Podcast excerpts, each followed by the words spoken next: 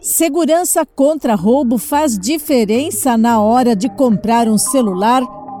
Olá, sou Bernadette Druzian e trago no Falando de Tecnologia uma comparação sobre os recursos nos dois sistemas usados no Brasil, Android e iOS. Eles oferecem praticamente a mesma proteção, com alguns detalhes que podem ser determinantes na escolha. Na hora que o celular é furtado ou roubado, além do prejuízo com a perda do aparelho, há uma grande preocupação com a privacidade e até mesmo a dificuldade de recuperar contatos e outras informações. Uma das verdades é que os smartphones, seja com sistema Android ou iOS desatualizado, certamente serão mais vulneráveis. Aparelhos mais antigos, por exemplo, não são mais atualizados o que pode barrar algumas ferramentas de proteção valiosas. Já o iPhone, por ter um valor mais elevado, pode ser um atrativo a mais para o ladrão. A segurança maior está na tela de bloqueio.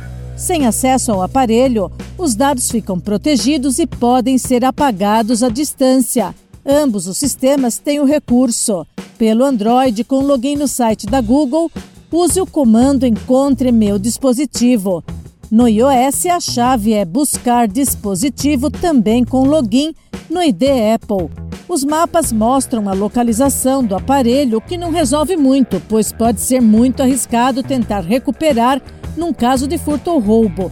Importante é o comando bloquear o dispositivo no Android ou marcar como perdido no iOS. Após a ação, o celular fica desvinculado da conta, o que impede pagamentos e acesso ao e-mail. A operação deve ser feita imediatamente após a ocorrência e deve vir acompanhada do cancelamento do chip e do registro do boletim de ocorrência. Vale muito se o aparelho foi perdido ou esquecido, já que os dados podem ser preservados. No caso de uma real impossibilidade de recuperação, a ferramenta Apagar dispositivo no iPhone ou Limpar dispositivo no Android vai eliminar todos os dados do aparelho. Nesse caso, os arquivos ainda podem ser resgatados se foi feito backup para a nuvem ou se estiverem guardados nos aplicativos reinstalados. Esse podcast é uma produção da Rádio 2.